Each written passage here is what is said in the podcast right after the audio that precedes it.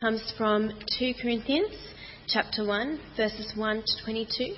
If you have your own Bibles, I encourage you to look up this passage in your Bibles. Um, if not, if you're using one of the church Bibles, the reading can be found on page one thousand two hundred eight. Paul, an apostle of Christ Jesus, by the will of God, and Timothy, our brother, to the church of God in Corinth, together with all the saints throughout Achaia. Grace and peace to you from God our Father and the Lord Jesus Christ. Praise be to the God and Father of our Lord Jesus Christ, the Father of compassion and the God of all comfort, who comforts us in all our troubles, so that we can comfort those in any trouble with the comfort we ourselves have received from God. For just as the sufferings of Christ flow over into our lives, so also through Christ our comfort overflows. If we are distressed, it is for your comfort and salvation. If we are comforted, it is for your comfort, which produces in your patient endurance of the same sufferings we suffer. And our hope for you is firm, because we know that just as you share in our sufferings, so also you share in our comfort. We do not want you to be uninformed, brothers, about the hardships we suffered in the province of Asia. We were under great pressure, far beyond our ability to endure, so that we despaired even of life. Indeed, in our hearts we felt the sentence of death. But this happened that we might not rely on ourselves, but on God, who raises the dead. He has delivered us from such a deadly peril, and he will deliver us. On him we have set our hope, that he will continue to deliver us, as you help us by your prayers. Then many will give thanks on our behalf for the gracious favour granted us in answer to the prayers of many. Now this is our boast. Our conscience testifies that we have conducted ourselves in the world, and especially in our relations with you, in the holiness and sincerity that are from God. We have done so not according to worldly wisdom, but according to God's grace. For we do not write you anything you cannot read or understand. And I hope that, as you have understood us in part, you will come to understand fully that you can boast of us, just as we will boast of you in the day of the Lord Jesus. Because I was confident of this, I planned to visit you first, so that you might benefit twice. I planned to visit you on my way to Macedonia, and to come back to you from Macedonia, and then to have you send me on my way to Judea.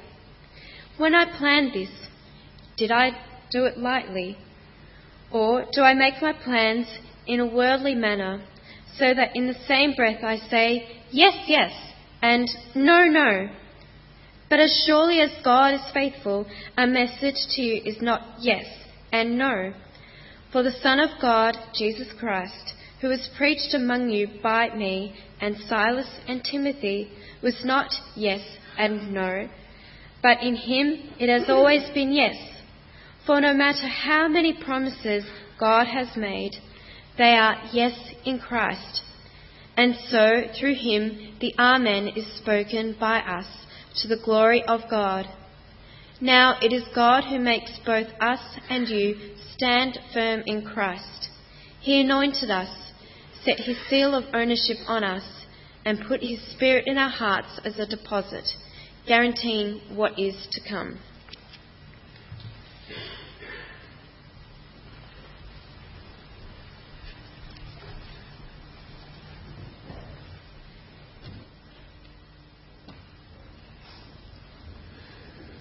Oh, there's a big Bible up here. I'll just put it over there. It's lovely to be here, and indeed, in many respects, um, I feel quite at home. In fact, Leslie and I both do. For, for eighteen or twenty years, uh, when we were working in the church at Liverpool in southwest Sydney, it was a congregation just like this. Uh, multicultural, uh, closer to a, an urban area, and indeed we find ourselves very easily fitting in, or we hope we appear to be like that, fitting in with you here this morning. I want to turn to two Corinthians, that passage that was just read for us. Um, it's there in the, in the text, uh, in the Bible, in the, in the, uh, in the pews, in the seats there on page one thousand two hundred eight, two Corinthians chapter one, with a general heading to it, I suppose, is when God enters or when God invades our world. Seems that, um, I think to most of us, we live in a world in which the twin realities of heaven and hell appear to be very, very distant. We live in a world that holds up health and happiness as the apex and the, and the real desire of most people. Chris has very wisely prayed this morning, uh, reminding us of the nature of the world in which we live, of, of terrorism and disease and hardship. We live in a world that believes that man-made religions are superior to anything that Jesus said. If you want to know what our world is like and what we really believe, you can do a simple thing. You can actually walk down the road into a news agency and look at all the magazines that are on sale in the newsagent. They appear to be benign, don't they? Just ordinary, just things to read. But if you look very carefully at the titles and the areas of interest, it'll tell you of the idols of, of Melbourne and of Australia. When people have removed heaven and hell far from their thinking, and their thinking now is given over to travel, or improving the body, or the hobbies. The people who produce those magazines are not fools. They know exactly what buttons to press within us, for they know our areas of interest. Now, not the idolatry of a huge statue and people sacrificing animals to it, or other sorts of things. It's a very clever Western idolatry. Buy this new camera. It's better than the last one. Improve your light lot with this vehicle. It's better than the last one. Make this adjustment to your, your person. You look better than you did. And so on and so on. In this world, it'll be no surprise there, therefore, that when God speaks, or when God enters this world, the world will not like it. There will be disruption and disagreement and conflict. It happened when Jesus entered the world. And, a, and here is a man in whom was no sin. Here is one who appeared to all the, on all the evidence that we have to act with kindness and care and respect to people.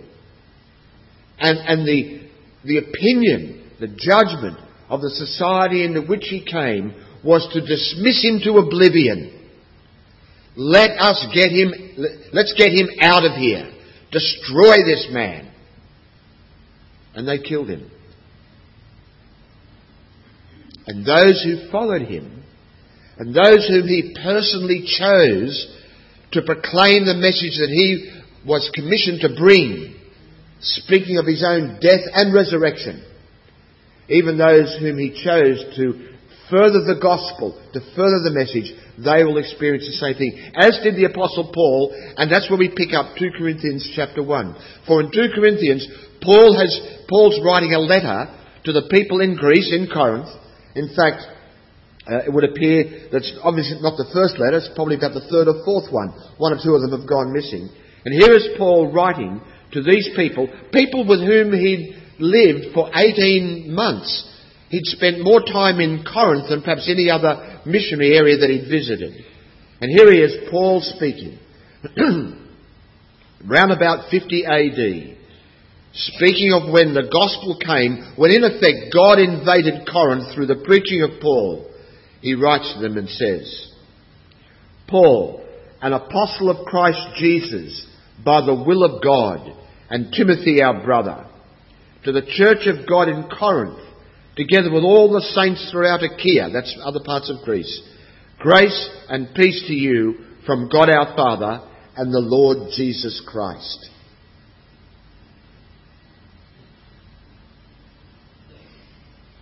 When God in, intervenes in your life, nothing can stay the same.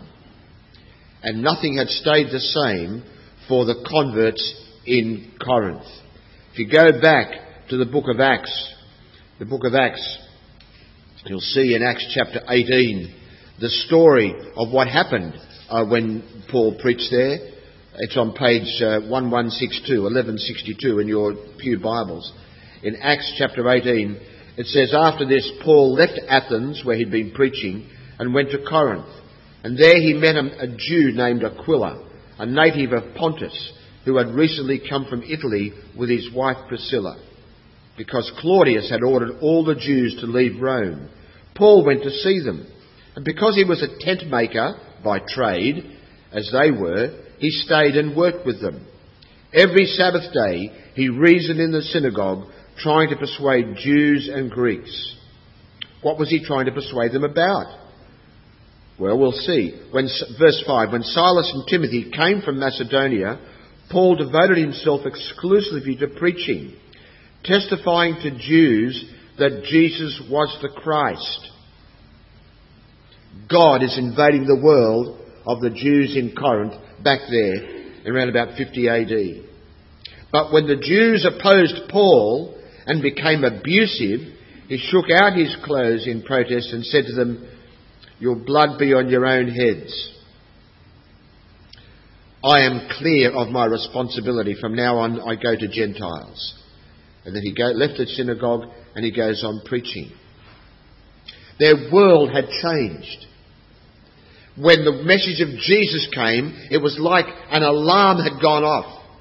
Information had come to them that changed their life. It's very interesting. Uh, I understand some time back, or fifty, sixty years ago, there was a play being presented in uh, London, in England. And the, uh, it was a rather satirical play, and part of the play featured a man sitting at a desk down there and another man coming in to, to seek a job. The man at the desk was interviewing people who were, he wanted to employ. And the person who walked in, it was a satirical comedy play, the person who walked in seeking a job walked in with a transistor radio attached to his ear, listening to it. Obviously he wasn't very serious about getting a job. He sat down and, uh, as a display of almost arrogance and, and uh, uh, kind of indifference, put the radio down on the desk, and the job interview started. And as he put the radio down, he actually switched it on to a local radio station in London. Such was his uh, arrogance and his disdain for the man interviewing him. But what happened was, when he turned it on, picked up a London radio station, and the music was playing, it stopped. And a voice came over the radio which said, "Today, the American President, John F. Kennedy, was assassinated." Everything changed. The audience listening to the play, watching the play, heard this real broadcast. The play was gone. All people could talk about now was, "Kennedy's dead." That piece of information came to them and changed the character of the play. The play just fell apart because everybody in the audience says, "What's happened? What's happened?" When the word of Jesus came, by Jesus, to Jerusalem, and when the word of Jesus was then brought by the apostles around the world, things changed. There are people in church this morning who, when they learned about Jesus, their world changed. And the problem with people like me, who've been a Christian for over fifty years, I tend to forget what that was like. I, I do. And then I meet someone who's been a Christian just a week or a month or a year, and they say, "Everything's changed."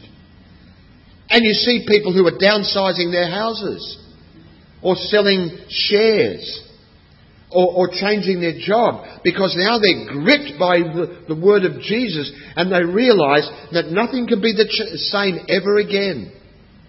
The realities of heaven and hell were not just distant anymore, but they are real, right in front of them.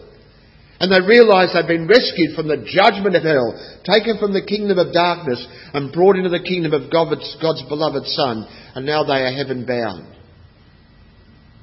But for others of us, the realities of heaven and hell begin to move back and move back, and we no longer see it like it was.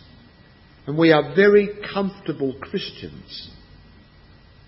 And we start agonising over the air conditioner that doesn't work, and my ambient temperature can now not stay at twenty-two, twelve months of the year. Or I'm worried about my reputation in my community, and I find things intruding in my, my time when, when I know that I should be gripped by the fact that one day the Lord will return and I will give an account to him. Because truly, if we've understood it, when God intervenes in the world, in your life, nothing can stay the same. It was like that for the Corinthians. Just look here what happens when Paul does speak to them. He's an apostle, is the Apostle Paul. He is chosen by Jesus to speak the gospel. Indeed, in earlier days, we understand our Bible to be Old Testament, New Testament.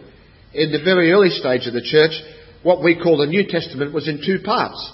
It was called Gospel and Apostle, the first four, four books and the rest of it. And here is what one of the apostles is saying to the church of God in Corinth. Grace and peace to you from God our Father and the Lord Jesus Christ. So easy to start reading a book like the uh, uh, like one of the uh, epistles and, and to read it in such a way that um, we think, well, we've got the introduction over, but now let's get on to the real meaty part of it. Let's hold on there just a fraction for a moment. The opening phrases, grace and peace to you from God our Father.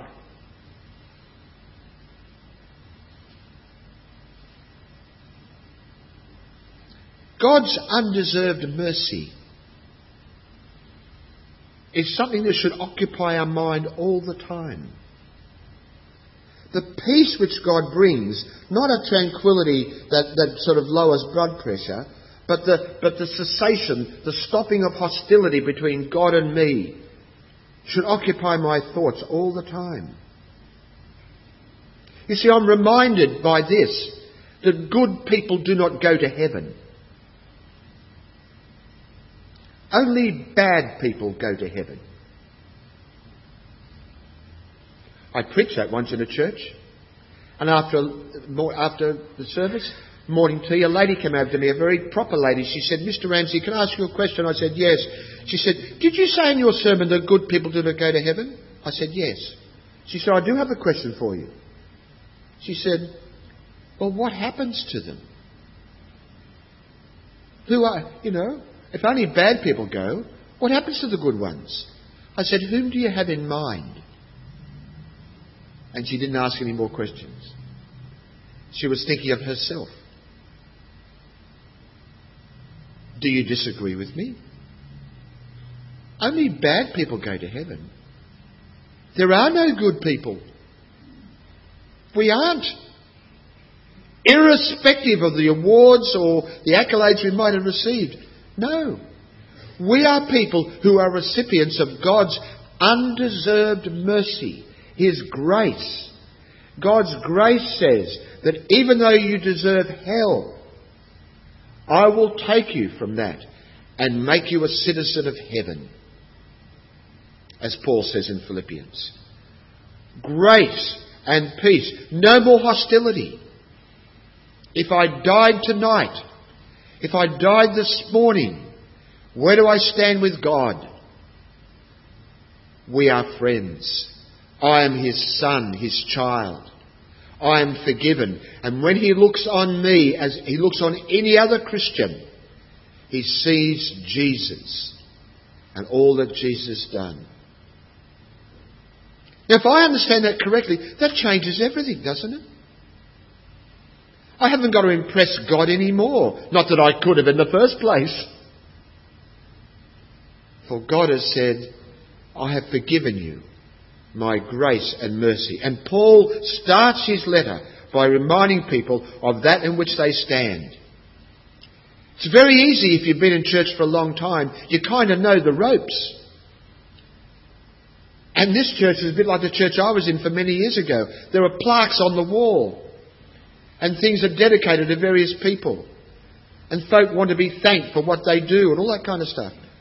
Why is that the case? There aren't any plaques on the wall of heaven. There's only the Lamb's Book of Life in which our names are written. We don't have to impress anyone. Haven't got to remind people what we are. All we've got to say is before God, once I was lost, but now I'm found. And who was it who, who drew me back? Who was it who, who found me? Well, the Father. Grace and peace to you from God our Father and the Lord Jesus Christ. Praise be to the God and Father of our Lord Jesus Christ. Again and again and again, the Apostle Paul reminds us of our true status, you see. You, God, you are our Father. We are your children. And at this level, there's no difference between us. I love the old Sunday school chorus. We actually sang it back in Liverpool where I was. Red or yellow, black or white, all are precious in his sight. It's true. And those who come to Christ, we might call it even multiculturalism. There really is only one culture. There's not a multiculture. Only one culture. It's a culture of sin. Of people who stand in opposition to God. And when that hostility is gone, when forgiveness has come, then we, our new culture is that of people who are in the church of, of God, in the body of Christ, people who are brothers and sisters. Praise be to the God and Father of our Lord Jesus Christ, the Father of compassion and the God of all comfort. And as he goes on through verses three to seven there, he says it again and again and again. He speaks of suffering. He speaks of affliction. And ten times he reminds them of the comfort that God gives. For when God invades the world and when we yield to him and we become Christian, we are not in heaven yet. We're on this, in, on this earth where there is suffering and pain. We sang in the song, did you hear yourself say it of God? You know, blessed be the name. Twice we said it. Did you hear yourself say it to God in the song? You give and take away. You give and take away. What would you sing if this afternoon your wife was taken away, our children were taken away? So easy to sing, so hard to, uh, to grasp and to accept the reality. For I have sat with people who've said, why did God take my daughter away? You give and take away. You give and take away. Blessed be the name of the Lord. Friends, that is so hard to do. So hard. We might say it at a funeral, but when we say it in a song, pray, pray God, we don't say it too simply or so tritely. For when we come to Christ, we may be ushered into suffering and affliction, as Paul reminds the Corinthians in chapter one here. Look at it, see. The God and Father of, of our Lord Jesus Christ, the Father of compassion, the God of all comfort, who comforts us in all our troubles, so that we can comfort those in any trouble with the comfort we ourselves have been received from God. For just as the sufferings of Christ flow over into our lives, so also through Christ our comfort overflows. If we're distressed, it's for your comfort. And Paul has got this, this tension in his life. And you can read about what happened to him. Later on in Second Corinthians, he'll detail all the ways in which he suffered, especially when he was in Turkey and heading across to Greece. Talks about the afflictions and, and how he himself was afflicted, beaten, and he suffered. It, it, and he says in verse eight, "We don't want you to be uninformed, brothers, about the hardships we suffered in the province of Asia." There's one good thing about the twenty-first century at one level, or one aspect of it, and that is internet and, and uh, uh, television and almost instantaneous news. And when we can see Christians being massacred in parts of Africa, or we see people who, who are banned from proclaiming Christ, or people who are having their churches burned down, or Christians being uh, beheaded in parts of the Middle East, we're a long way from here, in Melbourne or in Sydney. And it's hard for us to remember sometimes that the, to walk the path of the Christian life might involve suffering. And there may well be people here in this church, as there have been in churches where I've been before, who when a son or a daughter became a Christian, their father disinherited them and shut down any, any, any uh, uh, capacity for them Uh, to gain any financial or other advantage upon their parents' death. In fact, shut out of house and home. We had people like that, and they're possibly here. I was reminded of a very helpful statement by uh, the, the, the American preacher, a man called John Piper. You might have come across him. Talking about people suffering and the hardship we have, and even the pain we might experience. And he made this interesting phrase, he used this interesting phrase, which hadn't occurred to me and attracted my attention. He said, "Through all your hardship, through all your suffering, never forget this one thing, that throughout it all, God is plotting for your joy." And God is. I never thought of God plotting before, it sounds rather devious. But he was saying, through all of this, God is working ultimately for your joy, which really picks up the themes of Romans, doesn't it? And Paul here, speaking to the Corinthians, is able to say, through the suffering, through the affliction, God will comfort you. All comfort, all affliction, in every affliction, God will ease that pressure through, through the ministry of Christ. Because Paul could talk about all affliction. In chapter one, verse five here, he talks about it there. And then through chapter seven, uh, uh, in chapter seven he mentions as well, he talks about the suffering in chapter seven. But Paul did not give up. Look at him there in chapter seven of Second Corinthians. Second Corinthians chapter seven, verse five. "For when we came into Macedonia, this body of ours had no rest, but we were harassed at every turn, conflicts on the outside, fears within. But God, who comforts the downcast, comforted us by the coming of Titus. And not only by his coming, but also by the comfort you had given him, he told us about your longings for me, your deep sorrow, your ardent concern for me, so that my joy was greater than ever." And on he goes through the rest of that chapter. Our Christian lives may well be hard, but God will comfort. And in Paul's case, as often as our own, that comfort will come from the lips of somebody else.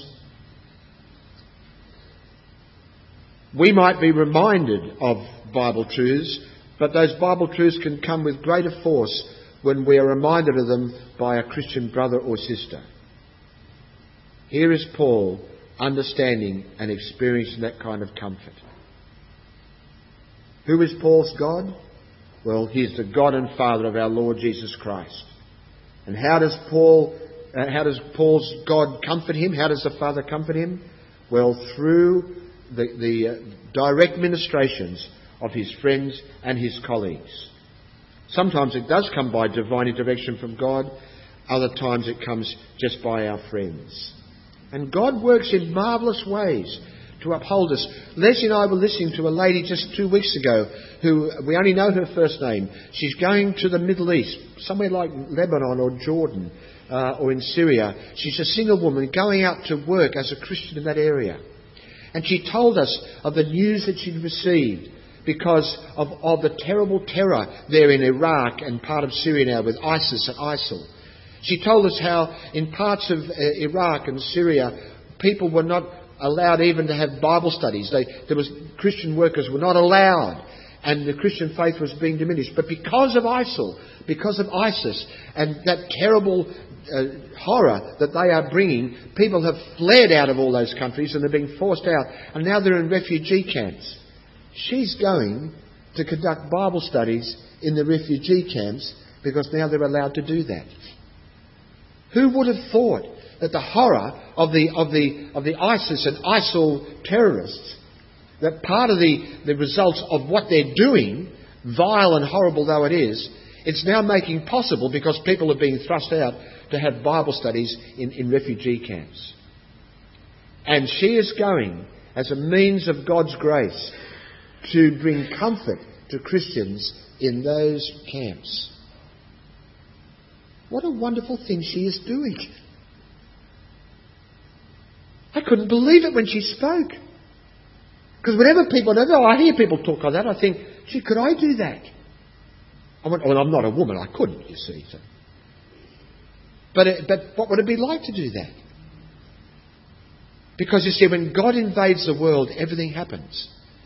It's no longer my comfort, which is meant to be at, at the preeminent in my thinking. Comfort is not meant to be preeminent in your thinking.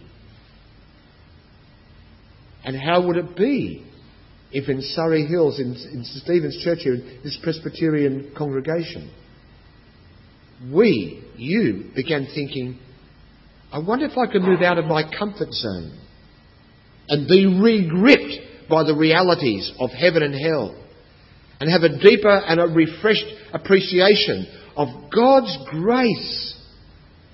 I do not deserve it. And to know that when I put my head on a pillow at night, that everything between God and me now is okay. There is peace. And it all comes in that opening statement, a few paragraphs of Paul's letter to the Corinthians. Here he is, he's saying, in this harsh world, God's grace will, will win out. In this harsh world, God's comfort will come. In the afflictions we find, even in opposition, at work or in family, God will sustain me.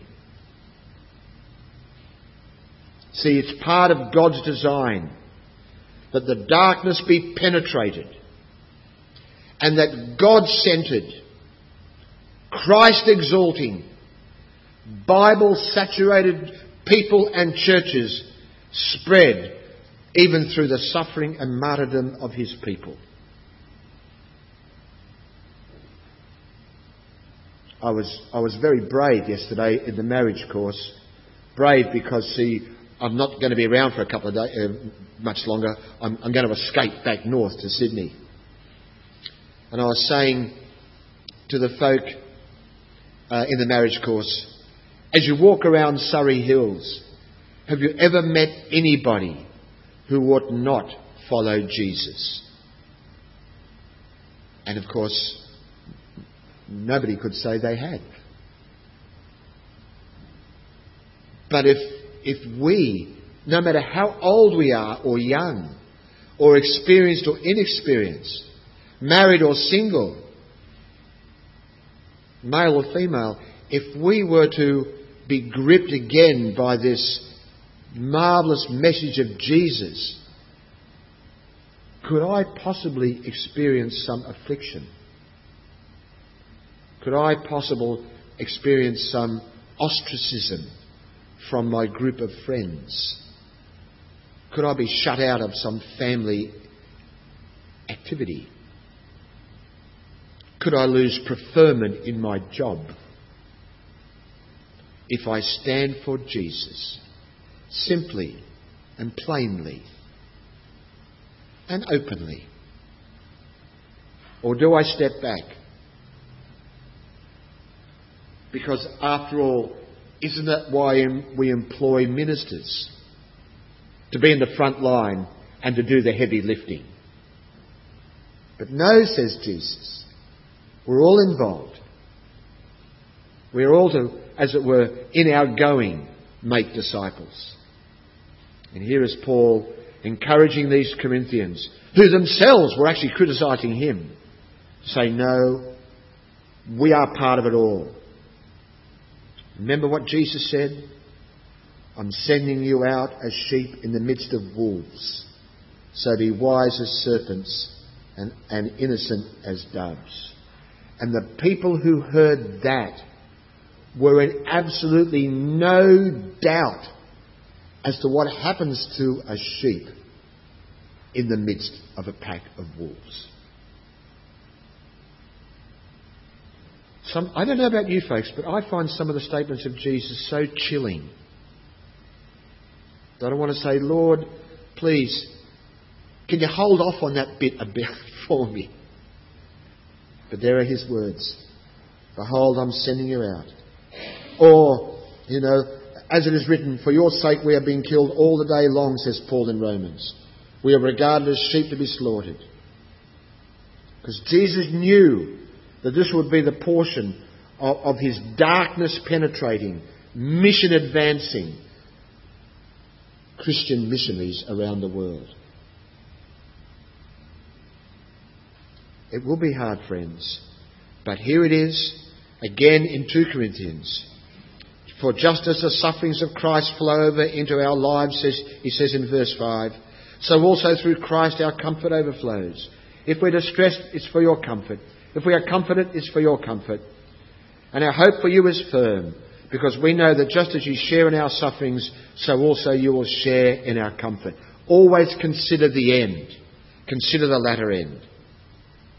For Paul then is very key, clear that what he's going through is of value and of worth. Because he says in verse nine, indeed, in our hearts we felt the sentence of death, but this has happened that we might not rely on ourselves but on God who raises the dead.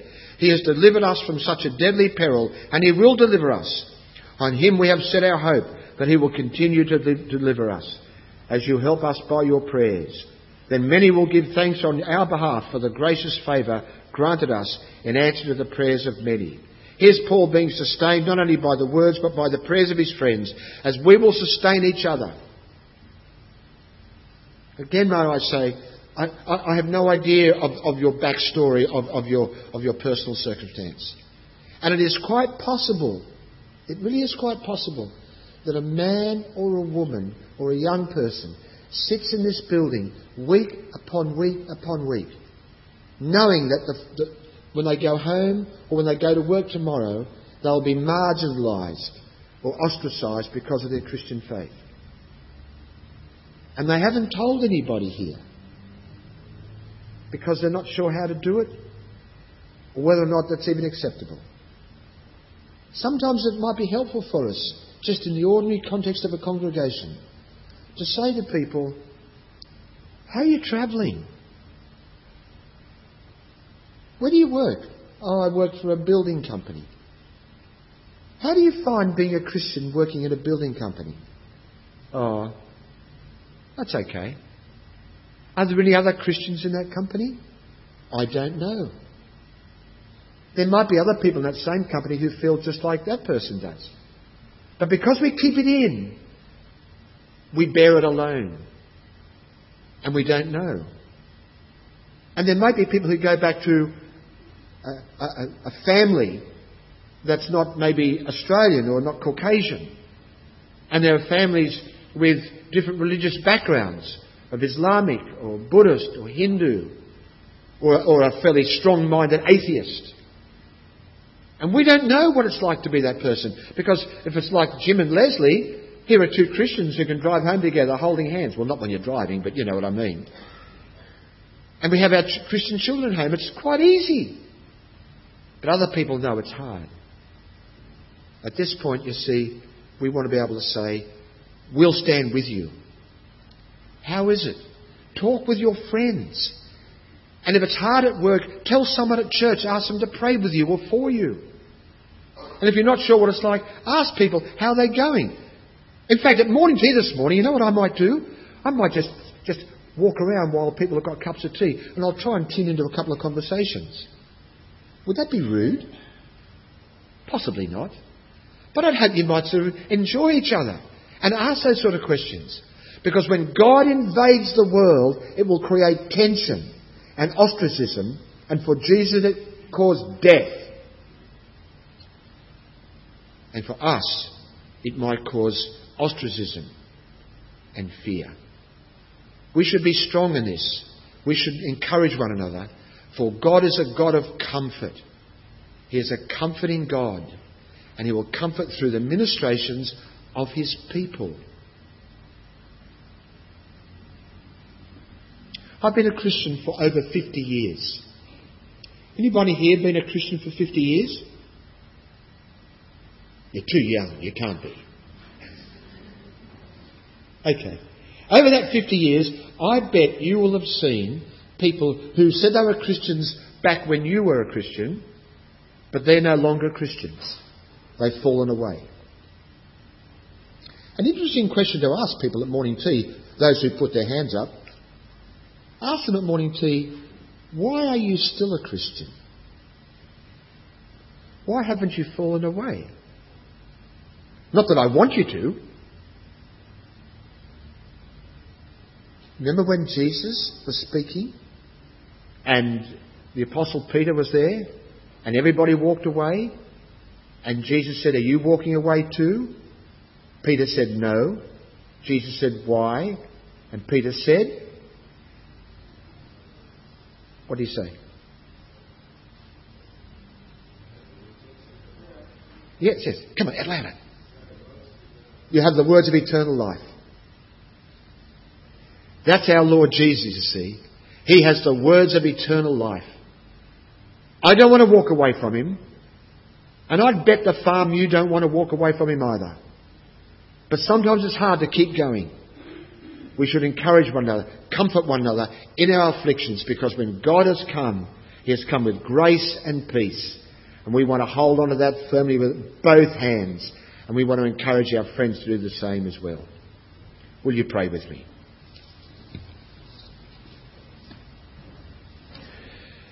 Almighty God, You are our Father, and we are Your children. We thank You for the grace that You have shown. We thank You for the peace that now exists between yourselves, ourselves and Yourself, not because of our merit, but because of Your grace. And Father, we pray now for those people who are with us today who feel I feel afflicted, possibly even persecuted. At least they might be feeling that they are being shut out because they are Christian. That parents no longer regard them with favour. That friends think they are foolish and stupid. Father, we pray for ourselves.